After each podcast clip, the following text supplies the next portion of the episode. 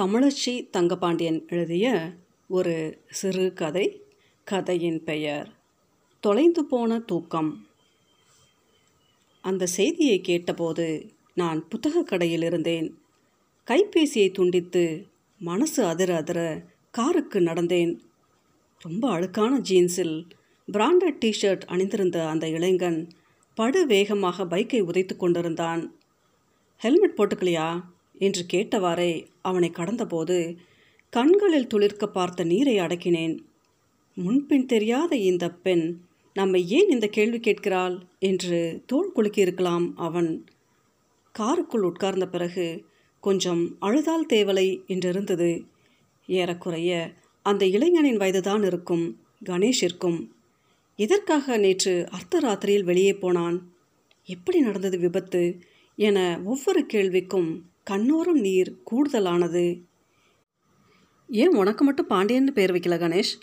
கொம்பூது பாண்டியன்னு வச்சிருக்கலாம் என்று அவன் புகைப்பிடிப்பதை சூசகமாக சொல்லி கிண்டல் செய்வேன். மேலுக்கு சிரித்தாலும் சட்டென்று சூம்பி விடுவான். போக்கா உனக்கு யார் சொன்னது? அதெல்லாம் இல்லை என்று சத்தியம் பண்ண வருவான். பொய் சத்தியம் பண்ணாதடா என்பேன். ஐயோ நான் தலைப்பில்லை அதுவும் ஒரே பிள்ளை. அப்படி பண்ணுவேனா? என்று கேட்பவனின் சுருள் முடிக்கற்றை அசைவது அழகாக இருக்கும். வீட்டில் யாருக்கு அடங்குகிறானோ இல்லையோ என் பேச்சுக்கு மறுபேச்சு இருக்காது. அப்படி ஒரு பிணைப்பு. வீட்டுக்கு வந்து துணிகளை எடுத்து வைத்து கிளம்புவதற்குள் கொஞ்சம் கொஞ்சமாக பதற்றம் கூடிக்கொண்டிருந்தது மதுரை போய் அங்கிருந்து நரிப்பையூர் மூன்று மணி நேர பயணம். நிதானமாக போங்க என்று கிளம்பும் வரை மாமா சொன்னது டிரைவரின் பதற்றத்தை கூட்டியது. நான் வீட்டை பார்த்துக்கிறேன். போயிட்டு வாங்கம்மா என்று அனுப்பிய முனியம்மா கொஞ்சம் வயசு பாவம் என்று காரில் ஏறுகையில் சொன்னது நினைவில் ஆடிக்கொண்டே இருந்தது. அவள் பாவம் என்று கணேஷை சொன்னாளா? அல்லது கணேஷை கல்யாணம் பண்ணி ஒரு வருஷமே ஆகியிருந்த ஜோதியை சொன்னாளா? சென்னையிலிருந்து விடுபட்டு விரைந்து கொண்டிருந்தது வண்டி.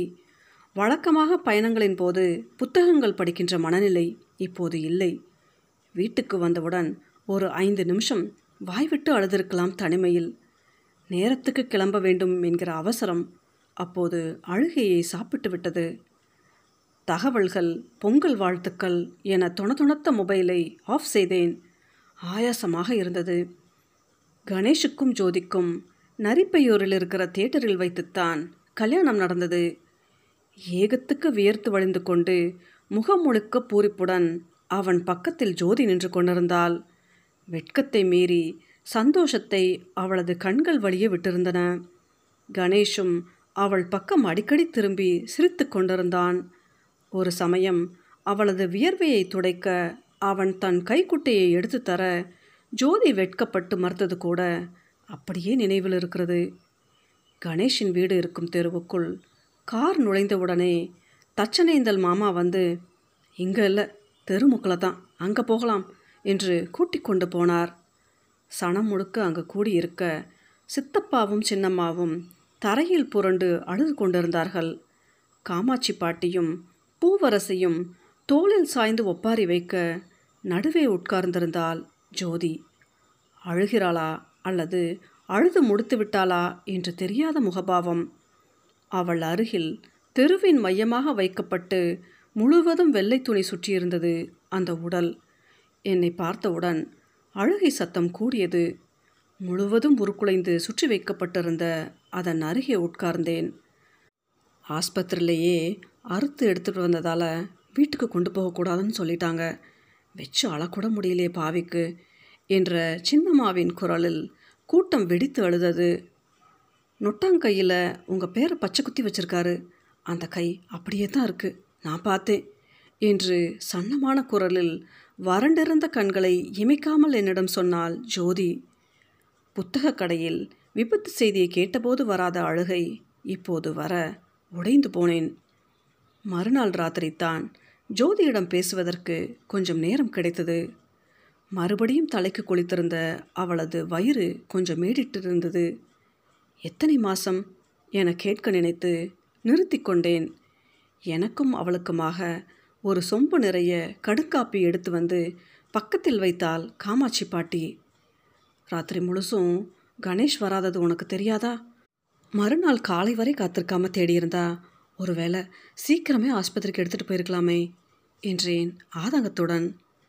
ஜோதி பேசவில்லை.